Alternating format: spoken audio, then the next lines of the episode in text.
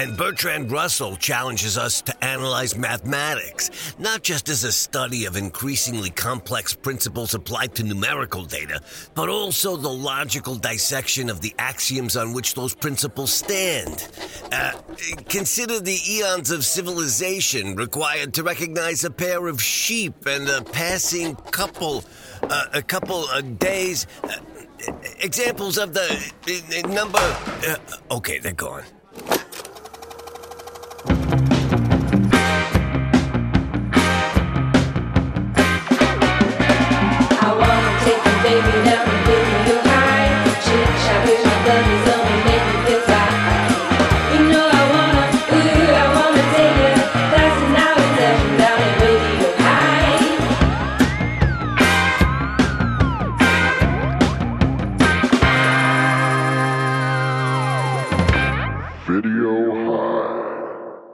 Welcome to Video High, your B movie education.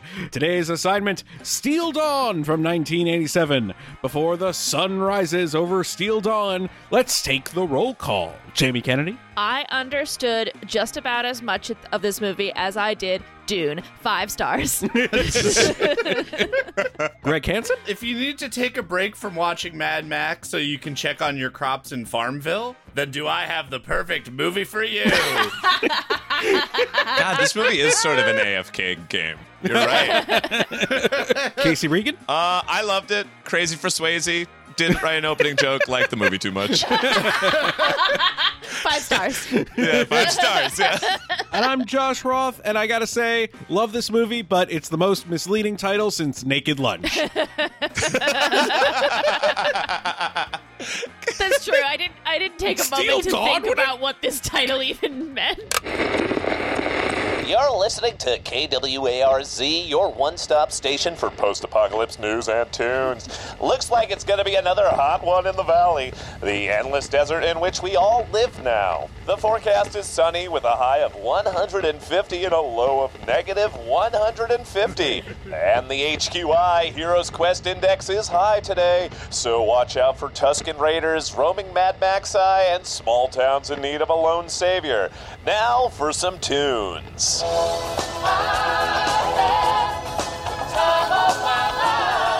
Ugh, every summer in the valley gets hotter, drier, and more full of Mad Max eye. You mean the San Fernando Valley, where we currently live? Of course! Who knew society was so fragile that a teensy little thing like all the water drying up would send everyone into a reverse water world? A barren biosphere? Hold up, who's that up on that hill doing a headstand? Looks like a Jedi? No, it can't be. I don't see any wise beeping droid sidekicks. I take it back. He's fighting sand people. He's definitely a Jedi. Wow, Josh. Sand people? Really? They prefer to be called Tusken Raiders. Oh, jeez, my bad. Hey, stranger. Nice fighting over there. I'm no stranger. That's a different Westernish movie. Just call me Nomad. That's not a name, but sure, why not? Y'all heading into town? By which I mean the one town that exists anymore in the valley? Yep. Grocery shopping really was easier pre apocalypse. Well, I'll join you. It's dangerous to go alone, especially with such a high hero's Quest index. Hey, hey, how we buy my lasers? Sad for sale, sad for sale. Most rats on sticks. Ooh, that stand's got roast rats on sticks. I'll be right back. So, Nomad, what do you do for a living? Oh, I used to be a commander in the guard with the capital G during World War with a capital W. now I go wherever I'm needed, usually to free an oppressed town from a resource hoarding robber baron. Oh, is that what the tattoo on your abs means? Sure, why not? Hey, uh, Nomad, this kid says he knows you. Nomad! I knew you'd come back! Oh, hey, Jux. Yeah. Ooh, I definitely meant to come see you again, and um, that's why I'm here in town. Do you know this kid? he sure does, miss! Nomad saved my mom's moisture farm, and he taught me how to wind race. Fucking knew he was a Jedi. That's right. A robber baron named Damnil wanted a water monopoly around these parts. Jux's mom had this plan to create a system of aqueducts from an underground spring she'd found. Damnil wanted it all for himself. Nomad showed up, killed all our enemies, and then he just left. And I thought you were gonna stay and, uh, I don't know, be my new dad, Nomad. More like no dad. Sorry, Jux. I, I didn't mean to ghost you. I had the time of my life with you and your mom. But after she and I did our fair share of, well, dirty dancing, we reached a point of breaking. Huh, weird way to phrase that. The dad life just isn't in the cards for a desert Ronin like me. There are dozens more roadhouses for me to bring peace to through violence. Now you run back to your mother and tell her, well, tell her everything's all right, and there aren't any more Damnils in the valley. this feels very familiar. Yeah, it all makes me want to rewatch The Stranger. No, another western. Juxie, take care of them, both of them. Bye, little Jux. Very familiar, and I can't quite put my finger on. Shane! Shane! I mean, the Nomad! No, come back, Nomad! Mm, maybe I'll think of it later.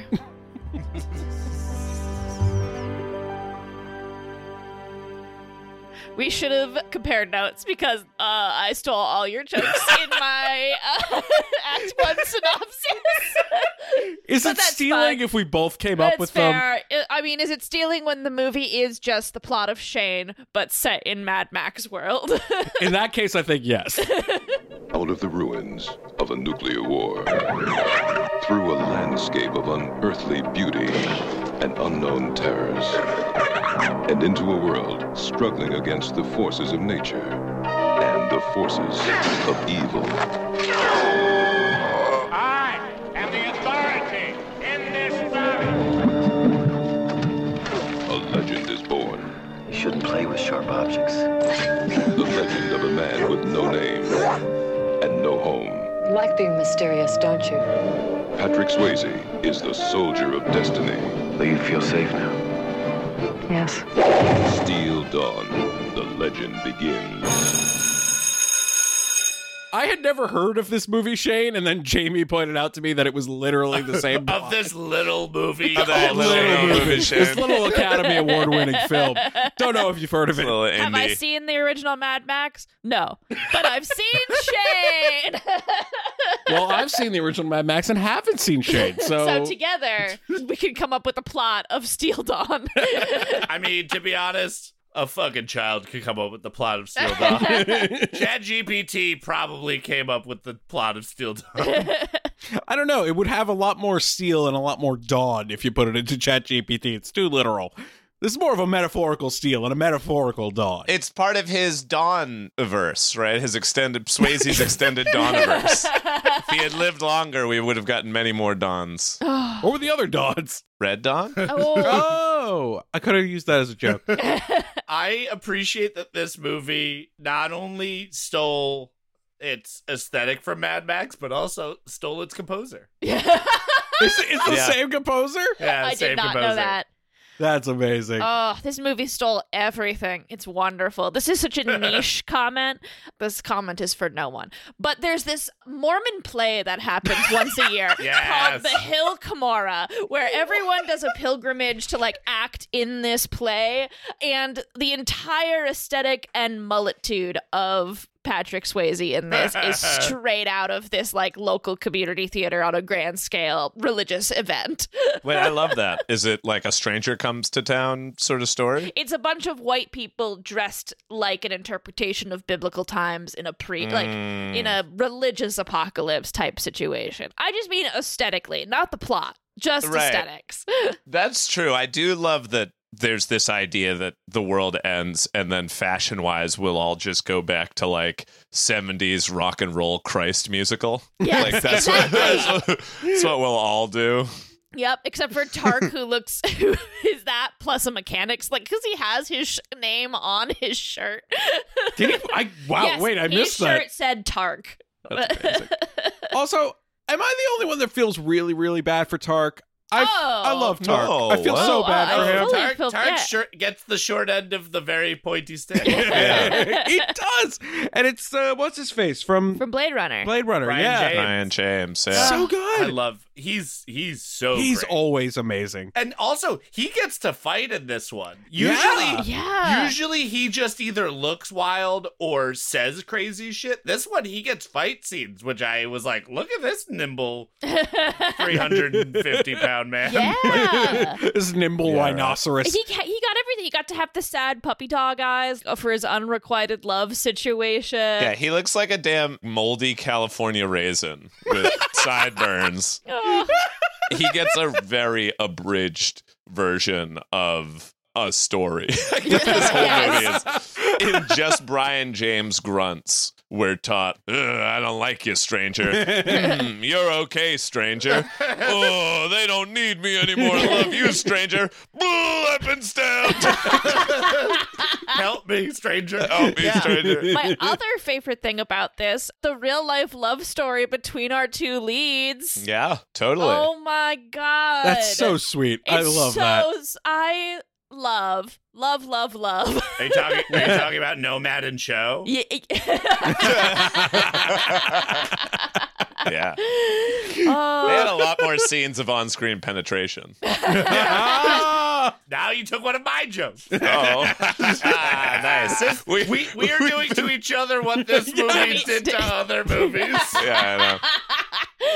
But yeah, they were married from 1975 till like till he died, Till- basically. till his death, yeah. Till his death. Wow. Uh, they met at when she was 14 and he was like 18 at the dance studio that his dad owned, and like His dad owned it. That makes so yeah, much and sense. they danced together and then they got married when she was 19 so they were like they met they fell in love they got married when she was 19 and then they were together forever and then this they they Is got this the married only movie they were in together? No, they were in they were in a couple more movies together, and then he starred in that dance movie made in like the 2000s. What is it? Save the last, save the dance, final dance, the last dance, the last dance, which Yeah. she wrote and directed. yes Oh, one wow. last dance Yeah, collaborators, Hollywood power couple. Yeah, That's and so a part of me thought that this would be like a Spielberg and Kate Capshaw thing and that they met on this movie, but no, they were had been married for like 10, 14 years before this movie was made.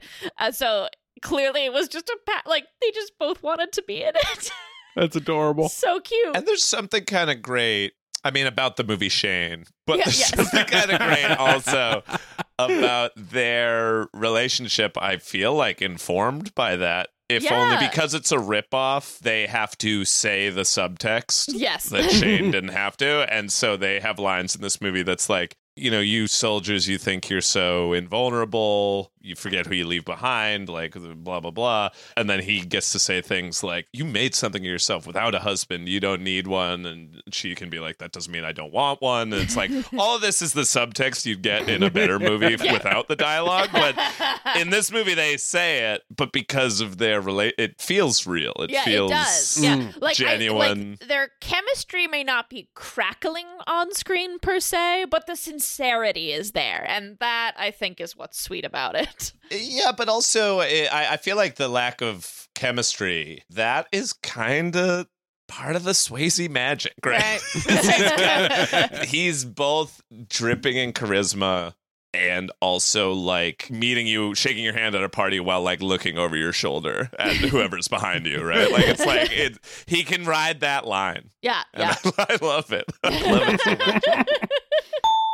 Howdy, y'all! My name's Joey Starrett. You may remember me from the movie Shane. I was the little boy who watched a mysterious stranger come to town, slightly romance my mother, rally our frontier community against the capitalist barons who had tried to move in in our homesteads with the help of rogues and henchmen, and then one day left us, mortally wounded, after killing our enemies, all while I yelled, Shane! Come back, Shane! For some reason, I go to Video High now, and I just thought that was all a good introduction in my, on my life experiences before I jump into the Act 1 synopsis for today's movie. Joey always tells the same story. He's a We cool all guy, know but it. it's all, we all know it. We begin by panning across Tatooine, where Patrick Swayze is doing handstands, which is just about as good a beginning as you can hope for in this life. It's all very zen until Tusken Raiders start digging themselves out of the sand surrounded him looking to pick a fight.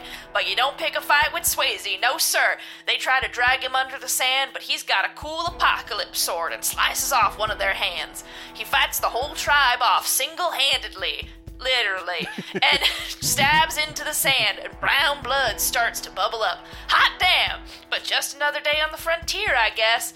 Swayze continues on his way through the canyons of this wasteland, and another swordsman gets the drop on him. You used to be faster, says Mysterious Man number two. You used to have more hair, says Mysterious Man number one. This new man is called Cord, and they go way back. To the saloon, they go to catch up. Cord was been Cord has been called stupid. Cord has been called to be a peacemaker in a town called Meridian. He encourages Swayze, and yes, I do just call him Swayze through this entire synopsis because he has no other name, to move on from his trauma filled wasteland life and join him in the new town. But while lore dumping, Swayze is drugged and surrounded by bad men who have to come to make sure Cord never makes it to Meridian. It's high noon, and White Rufio has strolled into the saloon to fight Cord one on one. A snaky knee dagger takes Cord down, and Swayze watches helplessly from the floor as his mentor is brutally murdered. He lays Cord to rest on a funeral pyre and takes off towards Meridian to fulfill his mentor's duties. Now, what would a Western be without man's best friend? So a German Shepherd enters the picture on this journey. Who's a good boy? He's a good boy. He'll have little consequence to the rest of the action, but damn if he isn't my favorite character. Swayze makes it to Meridian, where on the outskirts a sun-bleached woman lives with her son Jux and her manservant Leon from Blade Runner. His name is actually Tark. Kasha, that's Kasha with an A, not Kesha with a dollar sign, offer Swayze water. offer Swayze water and in quick succession, a place to stay in return for labor. Tark warns him not to make any trouble in Kasha's place, and also maybe don't make any moves on Kasha because he's top dog in the unrequited love department. Swayze forms a bond with young Jux, who has very few needs in his life. Just wants a father figure to help him build a wind racer and to teach him how to fight. Swayze knew his father in the war and promises to fill the role of father figure if Jux continues to give him such advanced gardening lessons as don't plant things upside down or too close together. the Kasha homestead drives out that evening to a gathering of the whole town, halfway through a speech that I kid you not summarizes as Make this land live again. Earlier, Kasha had received a missive from the city, which she relays to the township. A peacemaker is being sent to their valley to help them with their disputes. Everyone celebrates except for Swayze, who happens to know that the peacemaker in question is currently Ash in the desert. The evil robber baron of the valley, Damnil, rides up. Kasha says his time of terrorizing the valley is over once the peacemaker arrives, but he knows that ain't gonna happen. He's gonna remain the authority in the valley, whether the people like it or not. He'll damn nil kill everyone if he has to. Boo. we cut to a market slash caravan where townsfolk sell their wares. Imhotep and other henchmen of Damnil try to goad Tark into fighting them, which they succeed at because Tark has a temper when it comes to protecting Kasha's honor. Jux gets in on the action because he can't get a precocious young apocalypse child down, but only when Swayze enters does the tide turn. He fights them all off, which makes Kasha suspiciously horny. She and Tark investigates his belongings and find his murderer's row of weapons, but his apocalypse sword is familiar to Kasha because her husband had a similar one. She tells Tark not to kill him yet, but she will confiscate his sword in the meanwhile. Jux asks Swayze to teach him how to fight, but Swayze says before he can do that, he needs to learn to meditate. When you can master a handstand, I'll teach you to fight, says Mr. Miyagi. That night, Swayze is tormented by two things nightmares of his past unseen by the audience, and nightmares of his present actually seen by the audience. Raiders are trying to sabotage the homestead's wind racer, but Swayze hogties them and pretends to go back to sleep. For the second time in one day, he's proven himself loyal to Kasha, and this might be the start of a beautiful friendship. Yeehaw! So that Lionsgate logo came up for us, and I was like, "Oh, we fancy now." yeah, right. oh, they. I mean, they just distributed it. they just own it. They don't. Lionsgate wasn't even a glint in his father's eyes. And, and, at this I, point, I don't know. At the end of the movie, it says "A Silver Lion Production." I gotta assume Lions, gate, gates are metal. Silver, silver is a metal. kind of metal. Steel Dawn. Steel Dawn. Steel. Yeah, Lionsgate in this is basically the Disney Vault, right? It's like Steel Dawn is going back behind the Lionsgate. Your last chance to own this classic. Yeah, I mean that's it. That the Disney Vault is Damnil. The Disney Vault is Damnil. We've sort of been living now in Cash's fantasy. She was also trying to stream, things into Oh. everyone's house. This movie's got layers. Ahead of its time.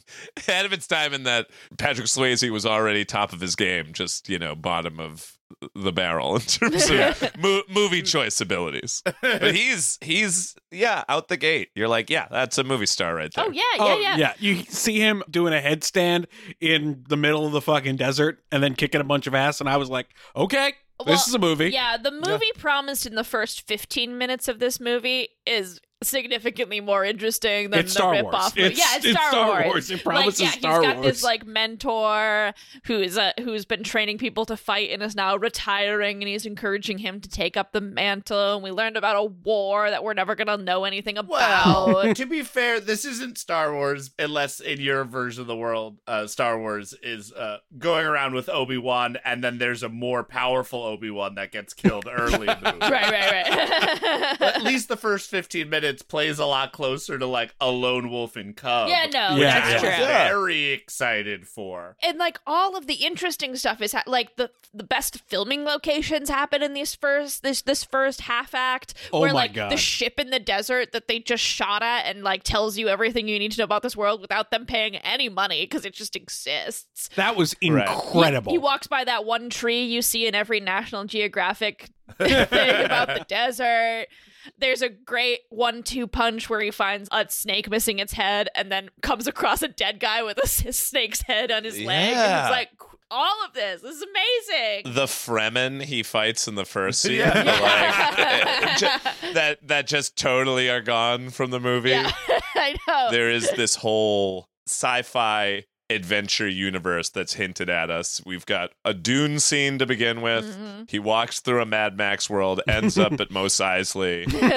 His friend, mentor, whatever, is killed at the beginning, and he vows vengeance. Right, and he has to leave the movie. Like this is Mm-hmm. Yeah, a real yeah. like. No, I, I, I, my whole focus now is to walk away. Even a boy and his dog walks up to me. He's like, "Hey, dog, no time though. I got, I got business."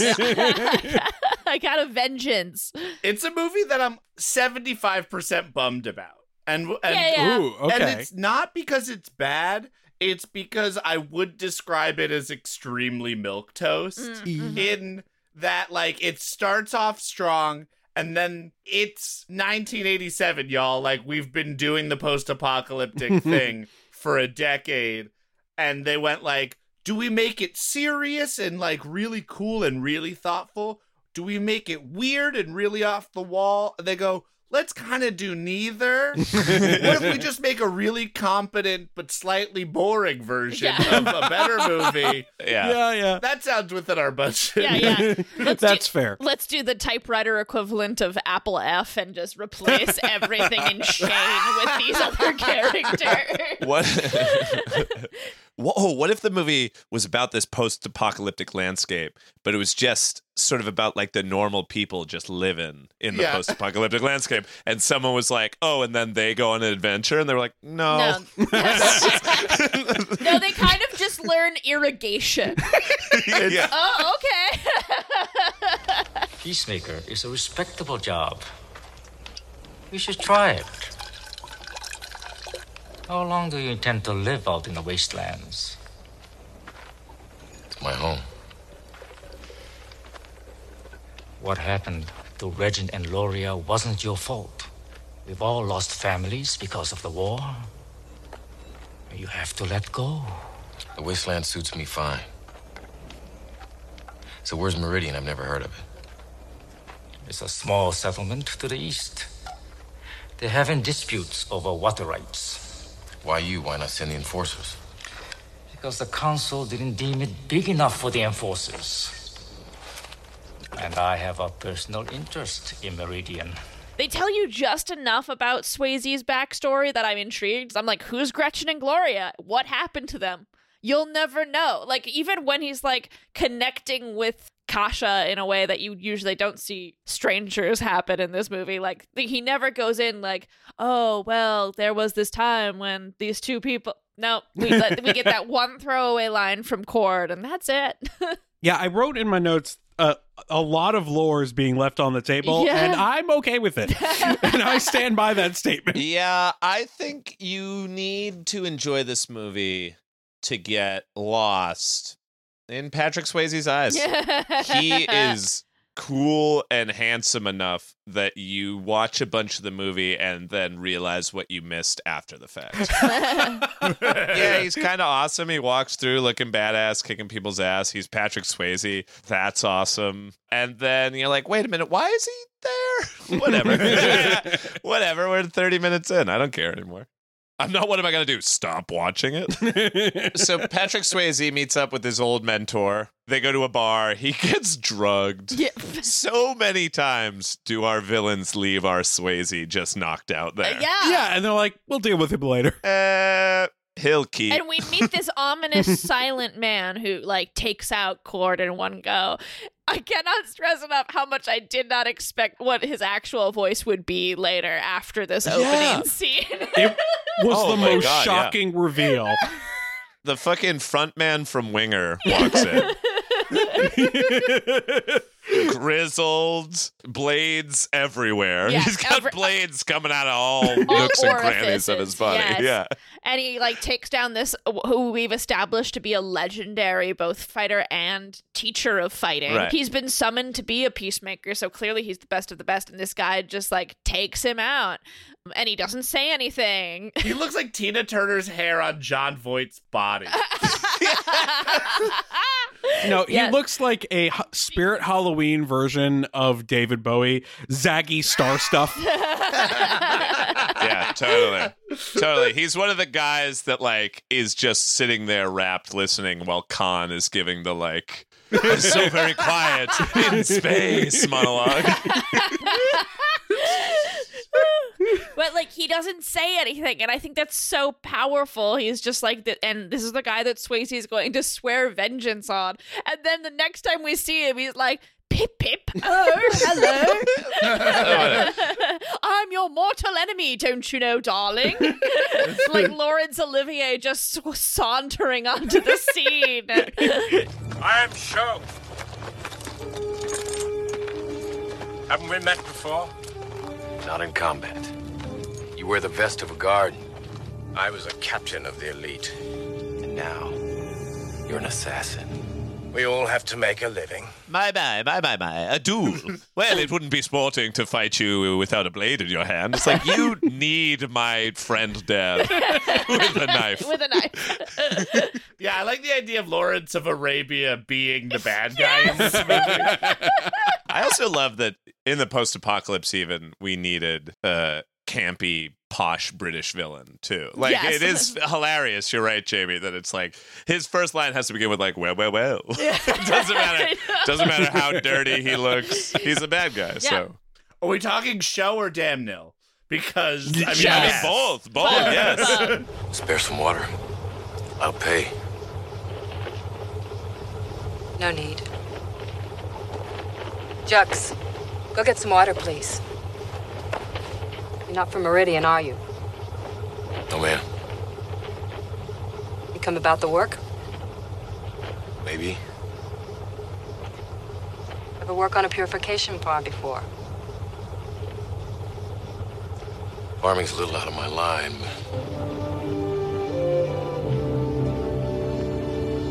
but still, when I have to, I can manage. What I'm offering is food and shelter.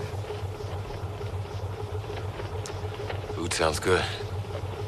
There's a little bit. I mean, a Anakin Skywalker appears in this movie. Yeah. Sh- shortly after, Patrick Swayze looking like he does, which is to say, looking like everybody else in this movie. Basically, all of the members of Lynyrd Skynyrd who survived the plane crash.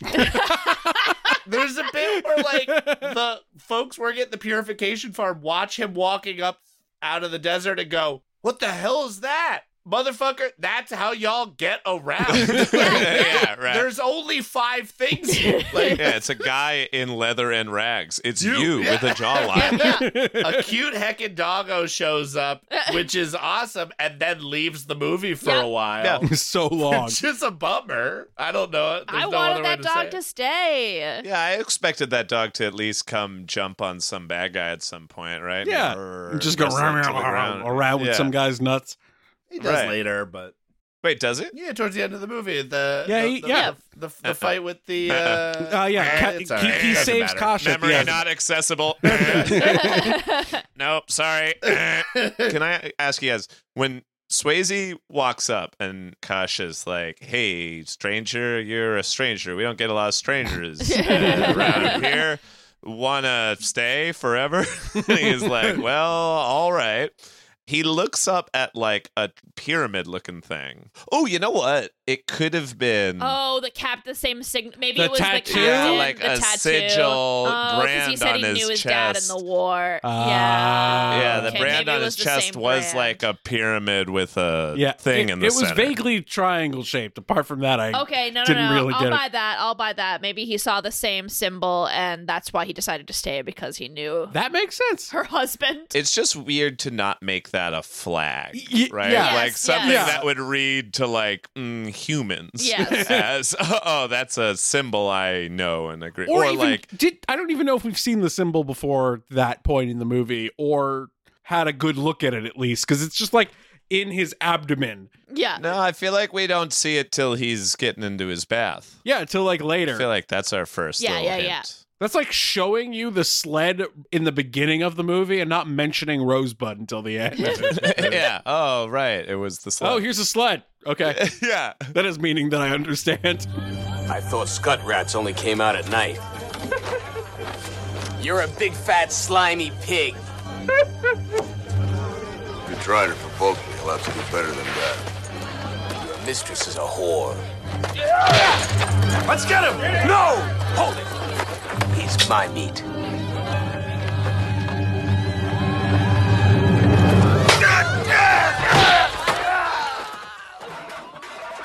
Patrick Swayze's beat up a bunch of Tusken Raiders at the beginning, and we know that he's been trained by a guy we were told, not shown, that he was a great fighter, and then showed by Sho that he is killed. like, we know he's going to be the major ass kicker, but I'm glad that the second banana got a, his time under the sun in terms Yeah. of like movie badassery, Yeah, right? yeah. This this farm has been in good hands with him, and I like that they like bring that up at the end too. Like, oh, it's not going to be the same here without Tark. Like, he's not a punchline. Yeah, that's Like, even when he goes off to like drink his sorrows away, like he's still like a good person, I'm glad that he didn't become a turncoat. I Oh, would've yeah, Yes, yeah. and like go to work for that. Go to work for Yeah. Damnil, and like yeah, I'm yeah. glad that he dies virtuous. Yes, yes. Uh, and he drunk, was, but yeah, virtuous. drunk. and like he even ran away. Vir- like he's just like, there's no place for me here. I'm gonna go drink my sorrows away. But he, he was loyal to a fault. Yeah. He's a drama queen, definitely, but dev- but loyal, but well intentioned. Yeah. Yeah. That's that's maybe the problem with this movie. Actually, is everyone in this movie, villains included, are very balanced. They are. Yeah. everyone in this movie really Yeah. understands everyone else's motivations. Yep. Maybe they have, you know, some moments of uh, uh, emotion take them over, but on the whole, they kind of they kind of get everybody. Well adjusted. yeah, very well adjusted. this whole apocalypse is on lithium. The, all of them. well, when the world ends, your things come into perspective. You know, you, you learn to sweat less of the small stuff. If you're sweating all the time, you got to sweat the small stuff less. Oh, so much sweat, otherwise. I think really the biggest issue with the movie is the direction by Lance Hool is just very lethargic. Oh yeah. It's paced Well, it's paced like, like- an old western. Yes, Yeah. that's what I was gonna say. Yeah, But those movies were long. Like I think if this movie was a, actually like two hours and we like just got a little bit more meat, but because it's so lean, Mhm. but it's still like, well, we have to watch him walking across the desert. How would we know where he, how he gets there? we, we have to know about the the irrigation and the aqueduct uh, like stuff. Otherwise, what's the plan? And it's like mutants, though. We would love yeah. mutants. Yeah. Whatever it came crawling out of the sand, just send some stuff up out of the sand again. Oh, I know that would have been cool if, like, oh my God, Damnil hired the Tusken Raiders to attack. Oh. Like, like he's got them on his side now, but like they're two separate worlds. I mean, Cord called it the Wasteland, so I guess one can assume those two worlds don't mix. But I could have used a little bit more mixing. Yeah, but also like they refer to the town of Meridian, which is that just Kasha's? Nobody knows. Is that just Impossible Kasha's moisture farm? Like it's, it seems like it's, just her I, farm. No, I think it's everyone that was at the the Trump speech in the middle of the desert. So it's just night. like five Are you talking farms. about? You talking about the can you dig it? Yeah, uh, yeah, the can you dig it scene. Yeah, it's like five farms. Yeah. Yeah, the fucking Iowa caucus they had in the middle of the Thunderdome. You know what this movie was missing? A Thunderdome. yes. Yeah, I would have settled for a lightning shaft. yeah, uh, a low pressure hutch. Instead, we just have the moisture farm. The moisture farm. Yeah, yeah. that's true.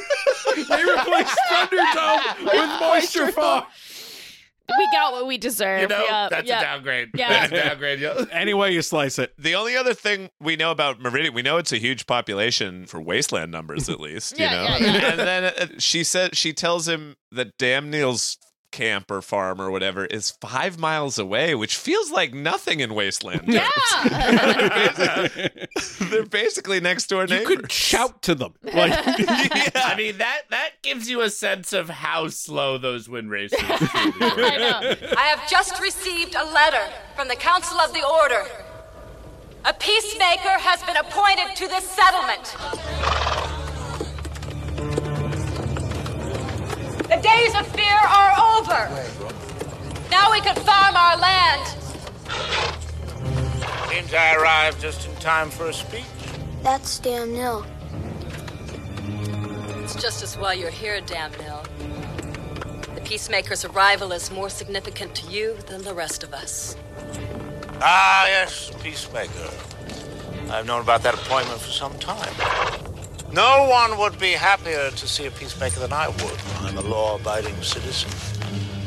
There's a lot of dangerous land between here and the city. Anything could happen to a peacemaker on the road these days.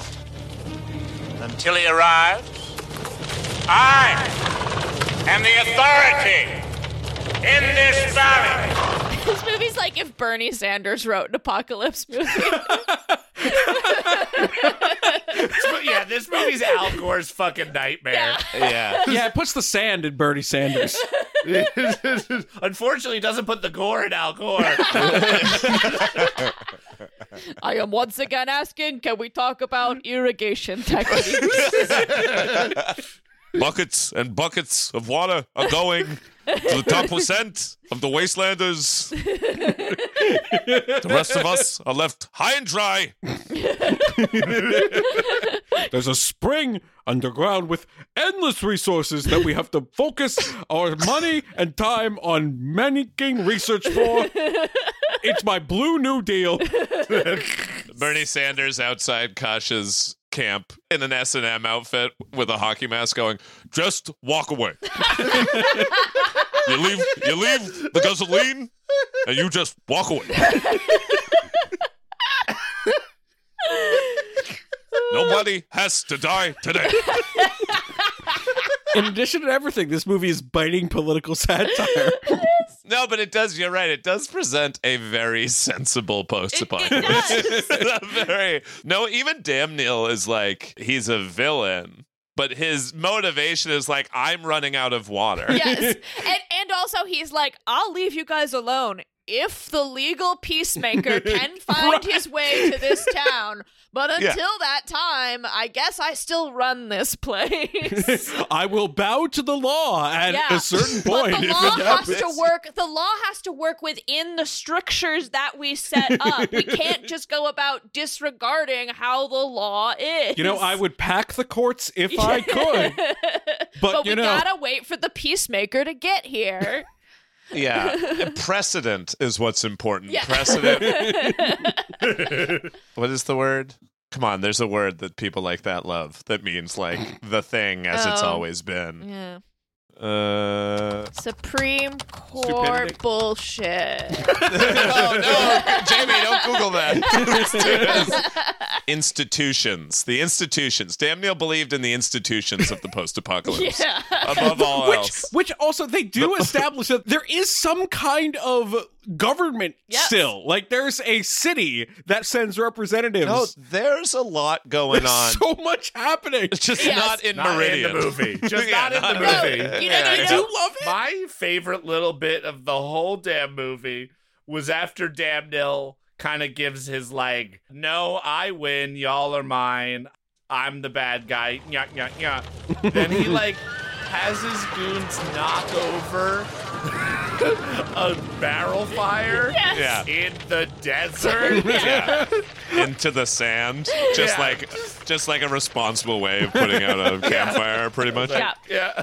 I was like, that didn't land the way. Yeah, I he- feel like there my reaction to a lot of things in this movie were that didn't really land the way you wanted it to. Well, yeah, and that's because of that.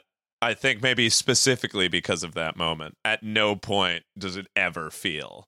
Not that in a movie like this it ever totally does, but it never even comes close to feeling like Damnil's gonna win in the end. No. not even not even a little bit. That's true. like even later, like the biggest card he pulls is like, "Hey, slit that child's throat." And then as soon as she tells him what he needs to know, like he could have still been villain and been like, "Okay, now kill them both." And he's just like, "Yes, okay, you're good." no, fair, fair, even-handed, even-handed villainy. See, was that so hard? You tell me what I want to know. I don't kill you. All right, live your life. so wait, so Damnil, I recognize him from The Matrix, but he he's I feel like he's one of those guys that's in a bunch of stuff whose face I just sort of have seen a hundred times. yeah, he was in Omega Man. He was in Oh, Cool was Hand Omega Man, Luke, okay. License to Kill. Yeah, I think he is just one of those British faces.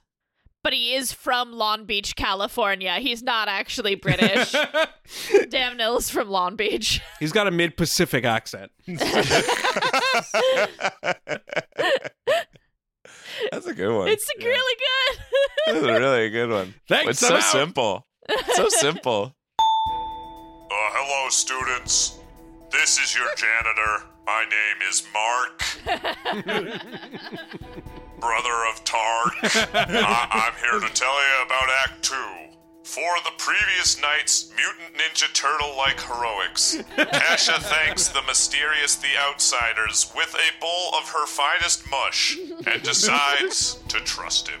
Through a secret bookcase door, but without books, just a lot of PVC pipes and sci fi junk, Kasha leads our lead into a secret tunnel and towards an underground stream of pure water. She has plans that she thought up all by herself to build an aqueduct through all Meridian. But Swayze knows crazy, and this sounds crazy. An irrigation system would bring people in hordes. But she's like, yeah, that's the idea, dude. We're making cities here. But Swayze is concerned. However, a never ending water supply means finally being able to wash your ass. so he lets his concerns and miles of ball sweat wash away in a bath, seemingly miles away from camp. because Damnil and his goons ride up on horseback. The goons want revenge for being embarrassed earlier, but even naked and on his back, Swayze is able to embarrass Imhotep, and Zerbe calls them off. He's not there to kill Swayze. He's there for the I like your stuff, work for me scene. Zerbe knows there's water in them there hills, and if Swayze will tell Zerbe all about I'm just realizing that saying their actual last names sound way more sci-fi than using their character names. if they have one. Oh my god. So Zerbe offers a job to Swayze and says, if you work for me and tell me where the water supply is, no one gets hurt. If you don't, lots of people will get hurt. That that's Greg's. That didn't come off the way you thought it. did. Zerbe tells him to make his decision fast, but there's chorin to be done. and bond building with his new surrogate family, including Tark, my brother, who now looks at him and nods and goes, Which, if you knew Tark, is a really big deal, like huge. But even more importantly, there's fucking to do. Because while Tark and the rest of the camp are getting flat out drunk, Kasha meets outside with Swayze and goes, It's been so long since I felt safe. And then Swayze's like, You feel safe? And Kasha's like, Yeah. And Swayze's like, Yeah. And she's like, Yeah. And he's like, "Mm, yeah, mm," and she's like, and he's like, oh, yeah. But while Swayze and Kasha are making sweet, sweet love and getting sand up into deep, deep places, shadowy figures sneak into camp. The next day, Swayze and Kasha wake up to find the filter or mill or gear or I don't know, something something that's important to whatever they do on the farm has been destroyed by Damnil's men. So the outlaw, formerly known as Swayze, comes up with a plan. He travels the whole five miles to Damnil's camp, which totally means that, like, when they set up the aqueduct system, Damnil would absolutely benefit. Like, maybe more than anyone, right? Swayze and Tark head over to Damnil's camp, which is like the end set piece from Eight and a Half, but like making lava professionally at the same time. It's filled with people. Tark just wants to kill him and scatter the body parts. But Swayze tells him you gotta go a little Metal Gear Solid with it. they sneak into camp, first grab some food and gratuitous nudity, then knock out the guards and steal a pump or tube or uh, really don't know and load it onto the back of a tractor. But again, if you'll remember from an earlier scene, Damnil's goons love tractors. if they see one just sitting there, ooh, they gotta have it. Our goons from the beginning get on the tractor loaded with the the thing we want. and a Tark who is Cape fearing underneath. And they drive away. And Swayze catches them on foot, beats the shit out of everyone, and rides the cart back to Kasha's camp. The next morning, having installed the post apocalyptic Brita filter, back onto Kasha's place. The camp cheer, and Swayze gets all the credit. Looks like there's no room for Tark anymore. So he leaves sadly in the middle of the night. But Swayze and Jux go to town the next day, and they find him in the first place we walk into. Tark is a drunken mess, feeling he's got nothing left to offer Kasha, Jux, or the movie. And in a lot of ways, he's absolutely right. Before they can leave, Damnil's goons show up, now with Sho, the assassin, from the beginning, who Swayze fights to revenge his murdered master. Sho, being a honorable, if not foppish, British dandy, decides it won't be sporting to kill Swayze without a blade, so they fight with staves. Which means poles. I learned that in this movie. Sho tries to pull the same knee knife on Swayze, barely missing him, and Swayze's knocked out by a shovel to the back of the head from the other goon. This is when my brother Tark runs in heroically and is equally heroically stabbed to death. No. R.I.P. Sho tells Swayze that the fight's not over and tells the goons to grab Jux. And in maybe the saddest part of the movie, with Tark lying there dead, Swayze barely conscious, and Jux kidnapped, Jux screams, Tark! Tark! Seems he was missed after all. R.I.P., brother. Casey, I love your commitment to playing characters at our school that are going through active mourning because people they know died in the movie we are talking about. That's life, you know? That's life. That's true. Video High is a very full universe, and everyone, but everyone's going through it. you know? it's a universe full of people trying their best. Yep. It's true. I did love that at the end when Jux is being pulled away, he was like, Tark, Tark. Because, you know, Swayze didn't have a name. relationship. Yeah, yeah, yeah, I know. Also that. he didn't have he didn't have a name to yell for Swayze, but like he was still like he was worried about Tark, Yep. calling for Tark for help, even though you know the better model had already shown up. Tark 2.0. Tark 2.0, yes. Tark oh. Tark Point oh, the Comedy Central show where they roast videos. Yeah, Tark Point oh was canceled. I'm sorry. The show was canceled or the host was canceled? yes, yes, Yes, and Yeah, Tark Point oh is just Tark meeting web celebrities and killing them and scattering their bodies across the desert. Tark was down to murder. Yeah. And we should have listened to Tark. It's time we found out who this man is. Oh my god. I didn't think we could trust him.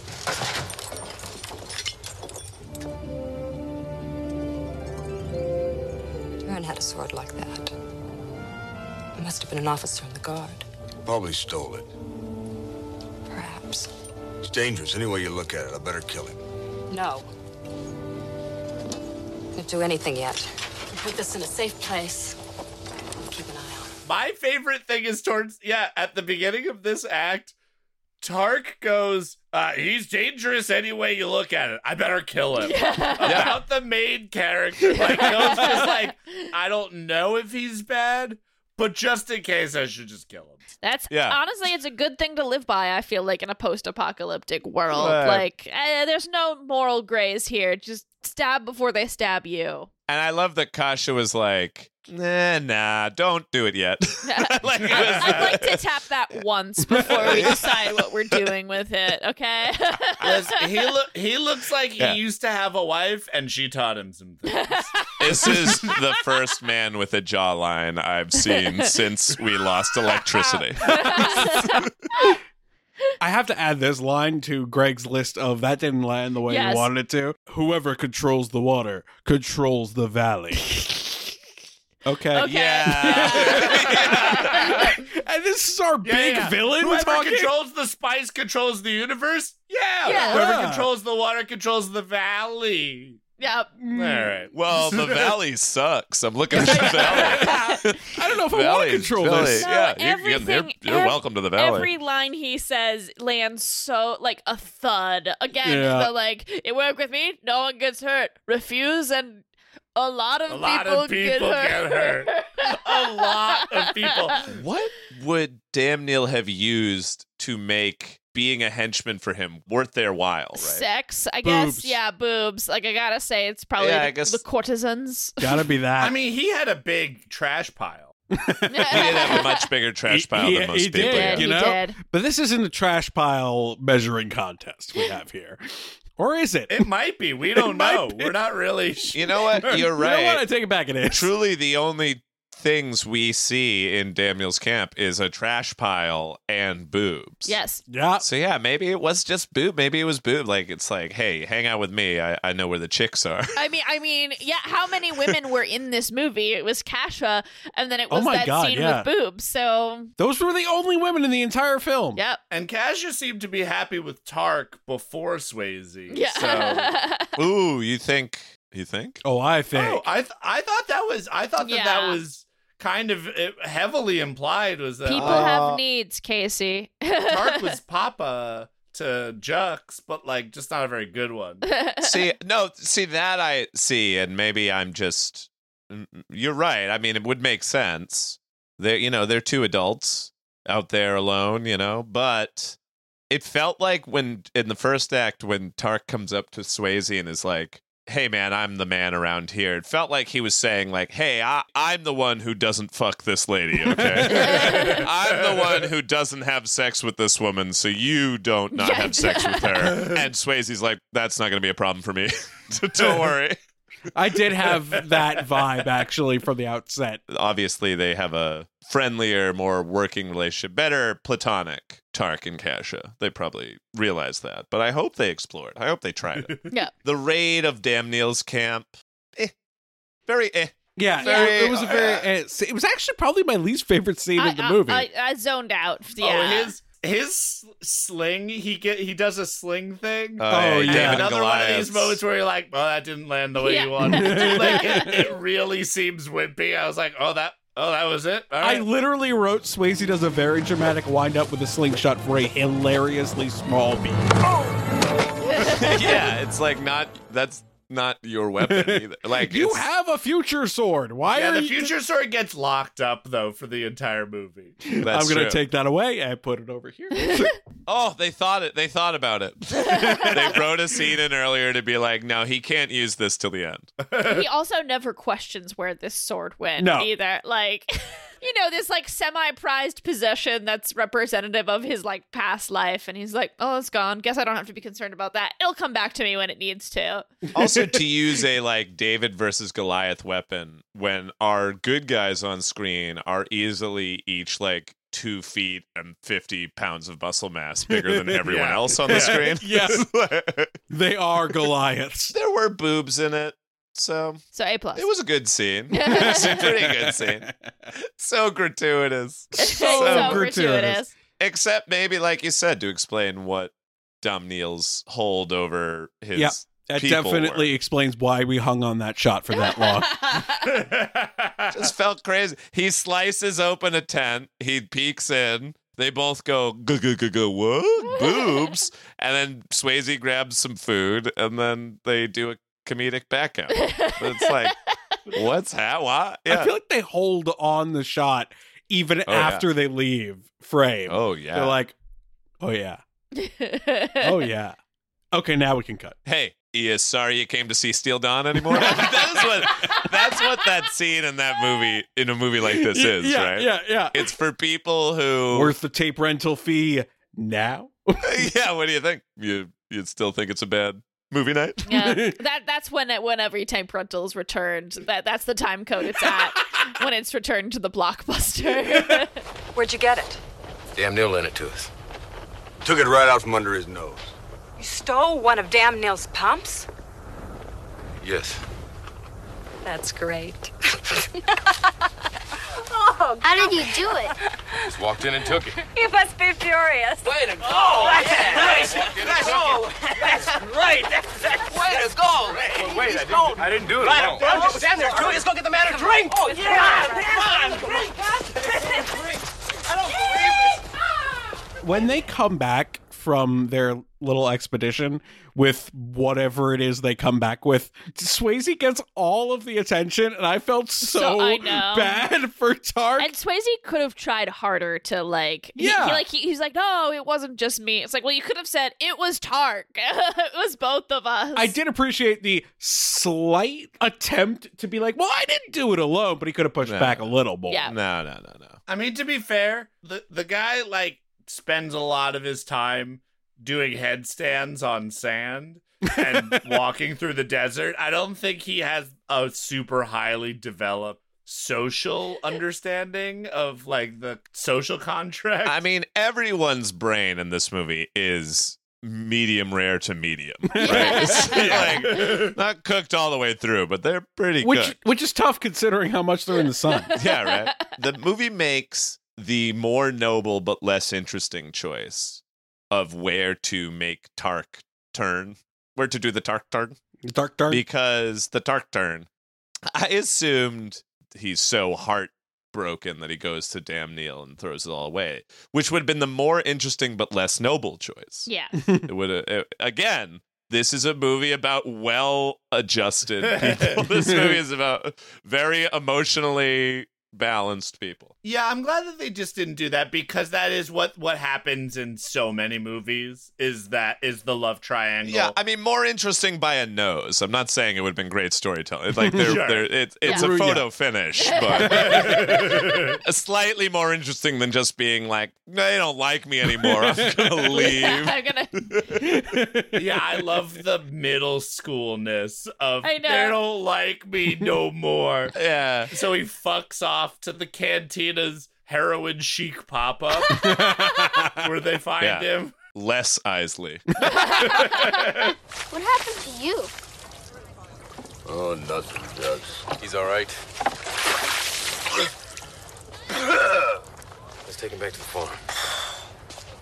You know something? You're not so disgusting. Oh, you act tough.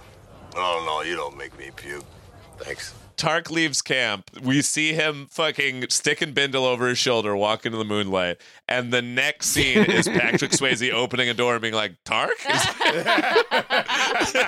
Truly no other thread to follow. There's nothing else the movie It could is have. It's really been. incredible that we don't even have a scene in between the two of anything else. It's just. That's actually a really good point, though, that this movie be decimating subplots. yeah, yeah, yeah. totally. they kind of go like, here's a bunch of possible subplots. We will follow none of them. Yeah, my master, who I haven't seen in years. You're going to become a peacemaker. Well, I'll follow you. As no, you're dead. well, I guess I'll just do the thing that you said. There seems to be this like big, almost political machine like. Well, I mean, it's just the one bad guy, really. And he's really just after the one person that you're already working for. yeah. Uh, that's convenient. there's some interpersonal relationships, uh, but not really. Yeah. We're working on like an aqueduct, but only kind of. they broke our desert mill. Oh, what? Surely we'll suffer and die without it. No, we'll go get another one. The same night. They, We'll they, just go get night, another yeah. one they tonight. Amazon Prime delivery the the thing. Even the romantic subplot Oh, is oh, these two get together so much quicker than any other movie we watch. It's a relief to have the mill working again. Do you think the tubing will hold? Yes. Blades aren't too tight.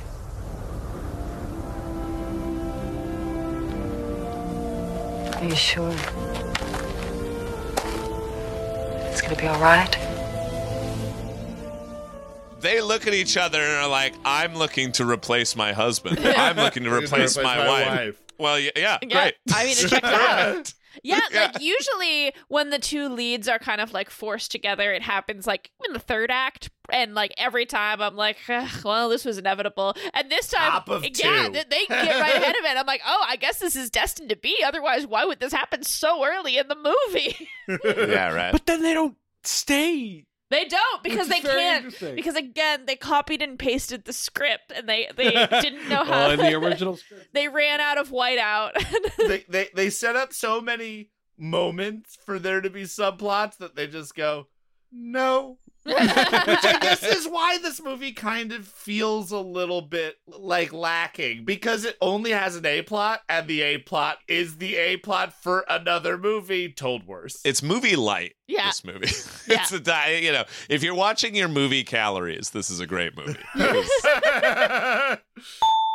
It is me, Angry Andy, with your Act 3 s- announcement. Where we left off our intrepid heroes, Tark has been killed, and Jux has been kidnapped by Damnil's evil henchfolks. Swayze goes back to the farm and tells Kasha, It's me, I attract violence.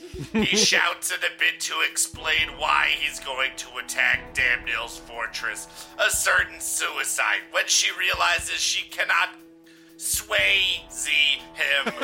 she takes him Yes. into the back room to give him his sword back for the mission. But just as she does, she pulls a classic Abbott and Costello, locking Swayze in the back room so that she can solo Damnil and get all of the XP and loot. Suddenly, the dog re-enters the movie and helps free Swayze from his non-GMO, organic, sustainably walled prison. and we all know what that means. It's time for a greased-up lock and load scene that has less oomph with all of the Hot Topic clothes that he's been wearing. Meanwhile, Kasha has been whiffing it. She thought that begging would work, but eh. She thought maybe like bribery would work, but uh, Damnil has other ideas. He'll learn the secret of the secret water source to take for himself and then just kill both Jux and Kasha. Kasha plays like super sad to get close to him and produces a small shiv holding Damnil hostage so Jux can run free. After a few moments, Kasha is taken prisoner while a couple of Dune goons are in hot pursuit of Jux. Now, we have what may be simultaneously the coolest and clunkiest chase sequence ever committed to Yes. film. Yes. Yes. As Jux hijacks a sail car and is then pursued by two other sail cars. sail cars are exactly what you'd expect. And they seem to go the hot 15 miles per hour that you'd also expect, which takes the wind out of their proverbial and also legitimate sails of the chase sequence. After the kill team catches up, Budget Billy Zane and other goon are really excited to murder a child. But before they do, Swayze comes out of the desert ready for action. One goon is ready, but unfortunately, he has brought nunchucks to a dogfight. Swayze and BBZ get into the sail cars and they have a joust, which is sweet, especially when Billy Zane 0.0 gets run through and Swayze gets to say, I told you not to play with sharp objects. Swayze arrives at the end of the movie, and Damnil gives a lot of pomp and circumstance to the final showdown between Swayze and Sho, where Swayze largely loses for, like, most of the fight. Despite Swayze having seen the show show before, the knee knife works again. but Swayze has a Nerf secret shot knife. yeah, I forgot about that. Yes. Oh my god. and levels the playing field. When Damnil six uh, some other baddies on Swayze Sho beheads one of them because it's his fight. God damn it! You're the best competition I've ever had. Sho intones. You talk too much. Swayze quips back before the inevitable penetration of swords, of course. Damnil holds Kasha hostage, but Swayze does a big trouble in Little China and throws a perfect headshot, freeing her. With Damnil dispatched, it's finally time for peace and serenity to come to the valley. It's time to build a city. And with all this peace, it's time for Swayze to move on. Hopefully, he will come back, so he tells Jux. Swell big music that is reminiscent of bigger and better movies. the fucking wind racer fight it, chase whatever you want to call it Yeah, yeah. incredible the sound effect the wobble of it, it sounded like in old sci-fi movies when they would do thunder with the the Yeah, sheet yeah, of yeah, metal yeah, yeah. you know the like yeah, it's um terrible. yes, in the but best also way. really fun. But also, I just think about when we were when we were recording the Guardian Angel episode, and Casey was talking about like get people out of cars, put them on anything else like a horse, and I'm in. And then and then we watch sail cars, and I go.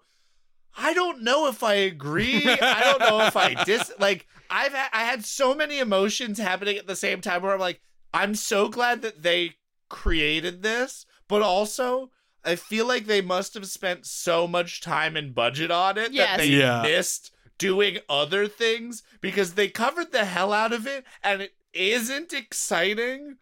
Is really stupid. Makes sense, but also all of the engineers were seemingly killed in the bomb drop. it's people with the IQ of Tark being like, "Yeah, we have all this scrap metal. I guess we could just we could just kind of bend it." And uh, and it's like, "What what were you doing in your past life, Tark?" And he's like, "Sound effects for an old timey radio show."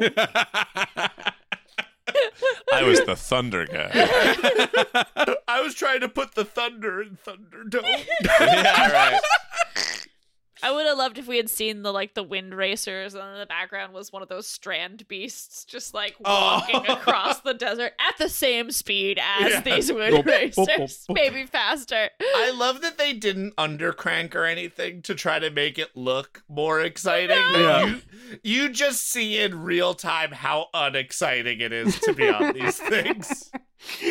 But it doesn't take away from the awesomeness of the stabbing, of the joust kill. I No, the loved joust that. That is was sick. amazing. With the perfect quip at the end of it. Oh yeah, that because also callback. Yeah, there's two call- big callbacks in this scene. How he dies, or in this scene, in this act. In the end, yeah. yeah, yeah. How he dies, and the guy who tried to interfere before in Sho and uh, and Swayze's standoff tries to intervene again, and he gets his head clear chopped off. Because in the first fight, in the in their like a mock time battle, when they're like circling each other, he's he threatens to chop off his head, right? Yeah, yeah. I think he's like, if you the next person, if you try to interfere again, you'll lose your head. And then it, he does in the second fight, and he does done be beheaded. Set up, payoff. That's all we get. Plenty of payoff. Yeah, that's yeah, one two. One two punches over and over again. It- you know, it's not exciting boxing, but it's fundamentals, baby.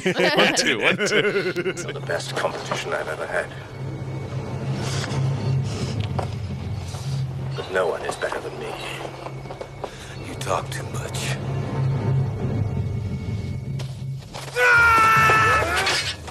It is amazing that Swayze falls for the fucking knee knife. How did he fall for that? He saw that happen. It's tough. It's tough to block. How do you block a knee knife? it's crazy. I did love his hidden hilt dagger too in his in his crazy future sword. I completely forgot about it until you mentioned it, Greg. The sword that he's like pops off. It's like, aha! I've got another smaller one. Oh no! he has another bladed object in the same hand. it's great because it's like I already had one. Now I got a smaller one. You call that a knife? This is a smaller, knife. Re- uh, uh, for this, the saying, um, it's hard to tell unless you're in a visual medium. that is a knife. Is mine. One way in which this movie always delivers is the fighting. It was awesome. It was always good. I know. I, you know when when he and Sho were battling both times, two time, two time. I loved it. The kicks are good. Everything's good. Well, Swayze. man. everything is good except at least at the beginning of this final showdown, it is shot like a three camera sitcom. they sure didn't get a lot of coverage on it. It felt like they shot it uh, like they're like, we'll just do a couple of masters and then uh, we'll move on, Yeah, right? yeah. it's just the climax. We It's don't the have. end of the day. You know, everyone wants to go home. We're in the desert. It's way too hot. Greg, you see, all the B unit cinematographers got killed in the bombing. So there's no one to do the insert shots or engineering. It was the engineers and the B Yeah. unit. B, yeah, yeah. Yeah, yeah. Yeah. That's sad. Second unit directors were the first to go. they were food. I also really liked there was a moment where Sho kicks off like a Rube Goldberg machine type thing that like destroys a windmill.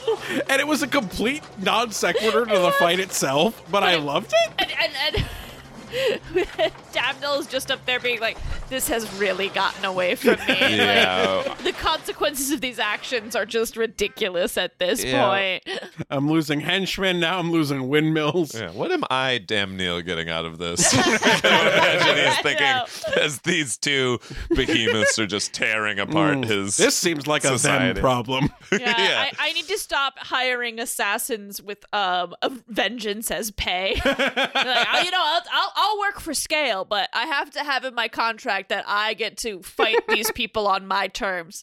Sure, that sounds like a good Yeah. deal. No, it wasn't. no Yeah, bad deal, Damnil. pay their day rate just pay the Yeah, day yeah, rate yeah. Absolutely.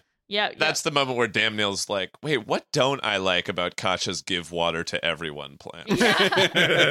Oh, I would love to hoard it, though. I love hoarding. That's true. I love having everything of a thing. This whole thing's gone too far. Let's put a stop to it now. Too late to stop it. Can't have you in the valley anymore. Let my son go and we'll Too leave. late for that, too. You had your chance to go. Why didn't you take it? So what are you gonna do? Murder us both like you murdered Tark? No. I'm not going to murder anyone. He is. Loved the scene, but the whole business where Kasha comes to Damnil and Sho tries to argue for Jux's back, then pulls a knife on Damnil, gets Jux to run, only for Sho to take the knife off her, which leads us into the wacky racers. Yeah. that whole scene, it was cool. Like all the business, like like it sort of may had a sort of rhythm and logical sense to the heightening of the drama, and then even a logical sense to when it would flatten the drama completely. but by the end of it, all I think is like, wow, it sure took Swayze a long time to get dressed. Why are they doing this separately? Uh, Just 15 minutes of a mother like, I will die for my child or kill everyone in here. Get out of here, son. While Swayze was polishing that old cheese grater sword. Absolutely. One of the funniest things is having a lock and load sequence where you you have nothing to lock or load. yeah, Right. It's basically a putting things in your pocket sequence. Yeah, it's a sheath and unsheath sequence, is what it is. yeah, if there's no bandolier involved, it's not interesting. Yeah. Unless it was a sequence, and I would love this, of just him putting many different little knives like on his person. Ooh, ooh. Yeah. Or if it's him just sheathing and unsheathing the tiny knife inside the big sword over. Oh, yeah, a Russian doll sword just full of diff- smaller, just smaller different- yeah, swords. it's all spo- all the way down, just tinier swords. The infrastructure of that cannot be sound. they don't have any engineers. Oh, and the way as he's walking through the desert, that sword is so tall. yes. It's so tall on his side that I'm like, you are skinning your elbow with every step, slicing little pepperonis off himself every, with every stride. His sword is sheathed the wrong way, so it It's is crazy. pointing toward him. I feel like there's a lot of accidental stabbing deaths in this world, as evidenced by the Wind Racer joust. And like all it would take for him like to fall off of like a sand dune at the wrong time and just impale through his body. You would think the number one cause of death would be dehydration. Actually, self-stabbing. God, the, I mean, the movie kind of goes the way you think it's gonna. yeah, well, it goes the way It Shane goes. Exactly. It zigs when you think it's gonna zig. It Yeah. zags when you think Yeah. it's gonna zag.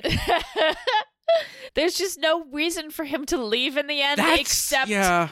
Storytelling The script. cliches. Yeah, the Yeah, script. yeah. The script said it. His character motivation is going against the script, which is a truly insane thing to say. Yep. if you've done anything in this movie, you have created a guy who, at the beginning of the movie, is going, The wasteland is my home. You're becoming a peacemaker, old friend. I'd never do that. I live on the wasteland. Yeah.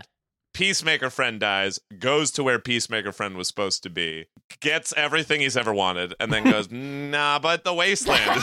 So, at the end of the movie, Shane leaves because one, he's probably going off to die, and Yeah. two, he's revealed himself to be like, I'm not just this kindly stranger. I have this whole past. You never know who comes riding into your town. This is just like, no, I. It says right here, right off in the sunset. I'm sorry, I can't. Good luck, Jux. You, you thought you were gaining a father figure. You've actually lost, Lost two. one. You've actually lost, Lost two. Yeah, Yeah. and like Took uh, one it's like you said, Casey. Uh, the- the movie has to remind you that I know what you think the arc of this movie is, but it is a story of vengeance. Because like when he kills Sho, he's like, "Oh, "But why? Why? What? What?" And he's like, "Remember an old man in a tavern?" And even Sho is like, "Shit, that's what this was all about." you kidding me? I remember the ending the least, which is funny because it's the most recent thing I would have seen. Right, right, right. that's, how, that's how it works. I'm struggling to remember like their goodbye or anything. It's because it's so vanilla. Jux is like, when are you gonna teach me how to fight? And he's like, if you don't want no part of this, Jux. I also hate this line with a burning passion. You don't want to be like me. You want to be like Jux. He does end with he promises to come back when it's, When it's time. time. It's like, well, why don't you just stay? Why? Why isn't the time now? Like, Yeah. Bro, you can take a vacation. I know. yeah, that you don't want to be me, you want to be Juck's line. That's the wettest part of the movie. They save Yeah. it right right for the very end. I want to be like you and my dad. No. No, you don't. You want to be like Jux.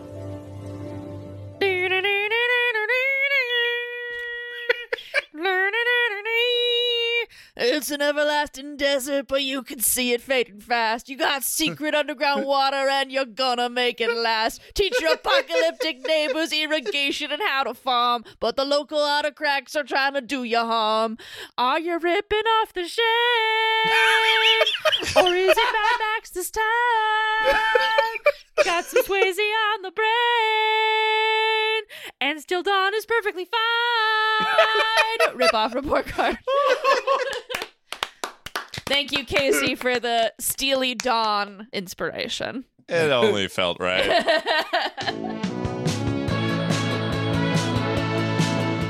The Steel Dawn ripoff report card is brought to you by whatever material post apocalyptic leather is made of.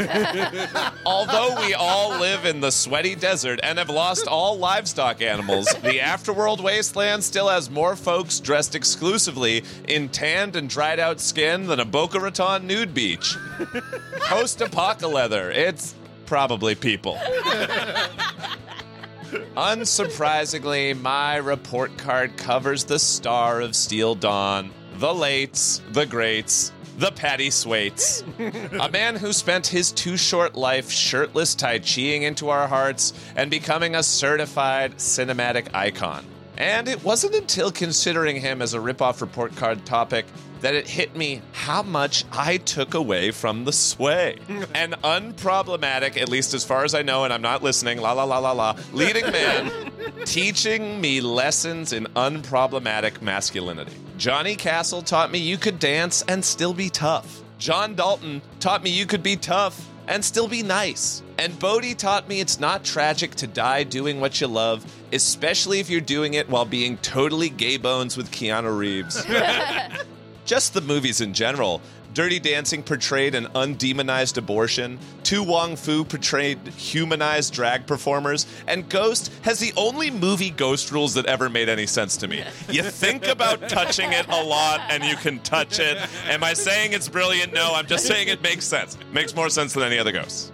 Headlining these out of nowhere box office knockouts earned him the moniker King of Sleepers for a time in the biz. I mean, who could have guesstimated movies about sexy arts and crafts poltergeists and teaching dance to cornerless babies in the Catskills would be the biggest box office draws of their respective years? Seriously, Dirty Dancing was the first film to sell over a million home video copies, while Ghost became the highest grossing movie of 1990 breaking home video rental records. But that was Patrick Swayze. The contrast to and perfect embodiment of the late 80s movie star. That rare center of the Venn diagram between the philosophically sensitive, charisma leaking film performer with an eye for unique work and the baby oil doing your own kung fu stunting Chippendales dancer we want to show us just how much pain don't hurt. And he wasn't even just a film and dance icon. Nah, nah, nah, nah, nah, nah.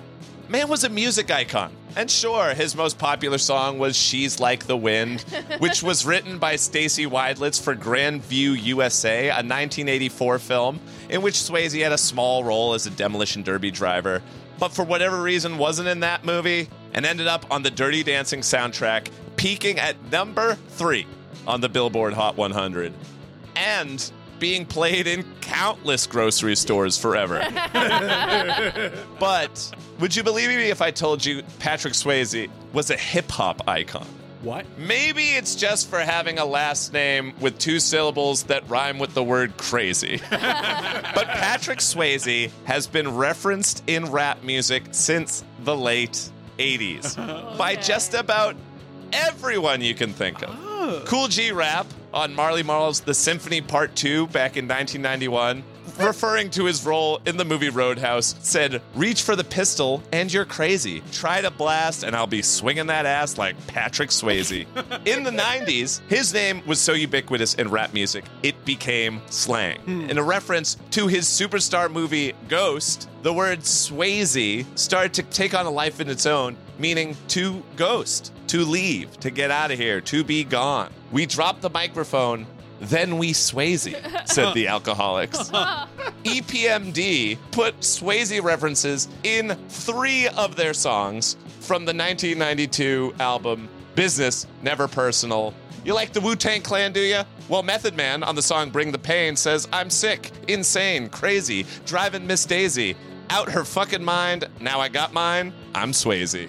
also from Wu Tang, Redman on 1992's A Day of Sooperman Lover. As big as mine. Yo, this bitch must be crazy. So I threw my suit on and I was Swayze. You get the idea. Crazy. Swayze. They're out of here. One of the greatest rappers of all time, Notorious B.I.G., referenced him in three separate songs. my favorite off of Runnin', Dying to Live from 1994. That's why I bust back. It don't phase me. When he drop, take his Glock, and I'm Swayze. Same idea, but it was rhymed with phase me. And, and, and frankly, I'm done stiffly quoting rap lyrics. but don't think of Patrick Swayze just as a, I don't know, a prop of hip hop. No, no, no. He deserves props as well. because according to a 2005 article on allhiphop.com, the 53 year old actor had said he had begun experimenting with, quote, rap rhythms as an emotional undercurrent for ballads. And unfortunately, oh. died oh. before any of this material could surface. So, Patrick Swayze, rest in power, film, dance, and hip hop icon taken from us either way too soon, or depending on your opinions, of over the hill white actors attempting to rap at exactly the right time. and that has been a very Swayze Steel Dawn ripoff report card.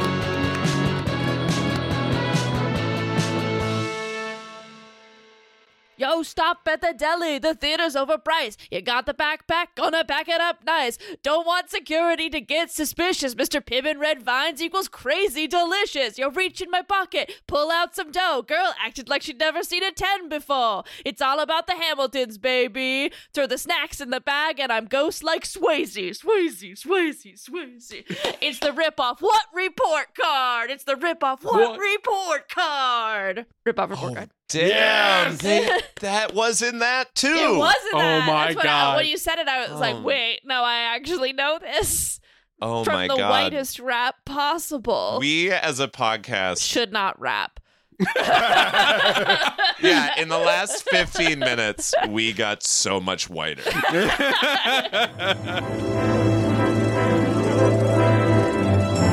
on and on and on and on.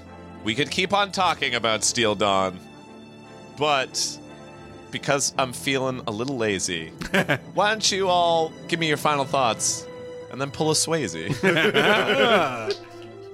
I would like to end my final thought with a couple more highlights from the Wikipedia article about uh, his marriage to Lisa Niemi. Shortly after they wed, the couple moved to New York to pursue their dance careers until the late 70s. Then they relocated to Los Angeles. In addition to dancing and filmmaking, they ran a construction business and raised horses together. The Swayzes had no children. In 1985, they began living on a five acre homestead near the Angeles National Forest, along with a menagerie of dogs, prized Arabian horses, and rodeo cattle. What? Yep, their love was true, and I aspired to that.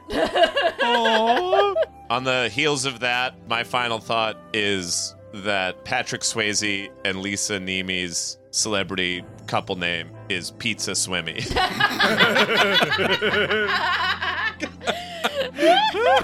I don't like sand.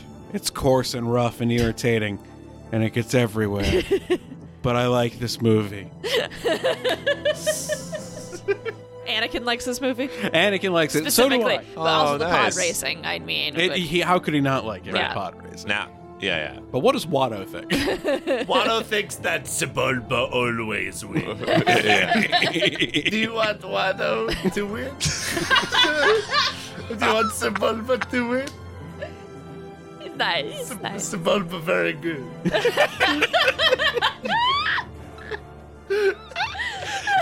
You want to end of the podcast? You want, you want to... Yeah, I want to end Not the very funny. They're not.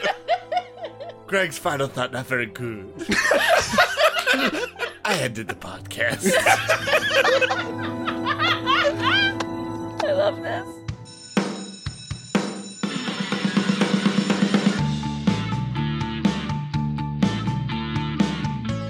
Thank you so much to our teacher, Philip Marlowe, Seth Applebaum of Ghost Funk Orchestra, and Gabriella Tessitore of Scout Harris for our theme music. Justin Ferrero of the Rizzos for our bed music, and Shearer for our logo, and the entire Video Eye crew Greg Hansen, Casey Regan, Jamie Kennedy, and me, Josh Roth. On our next episode, we break out the sunscreen and s'mores for Summer Camp Nightmare. What starts out as a game of campers becoming counselors for a day turns into a revolutionary nightmare. Based on the novel The Butterfly Revolution, this one might actually be a good movie? Tune in to find out. Listen on Spotify, Apple Podcasts, or wherever you get your podcasts.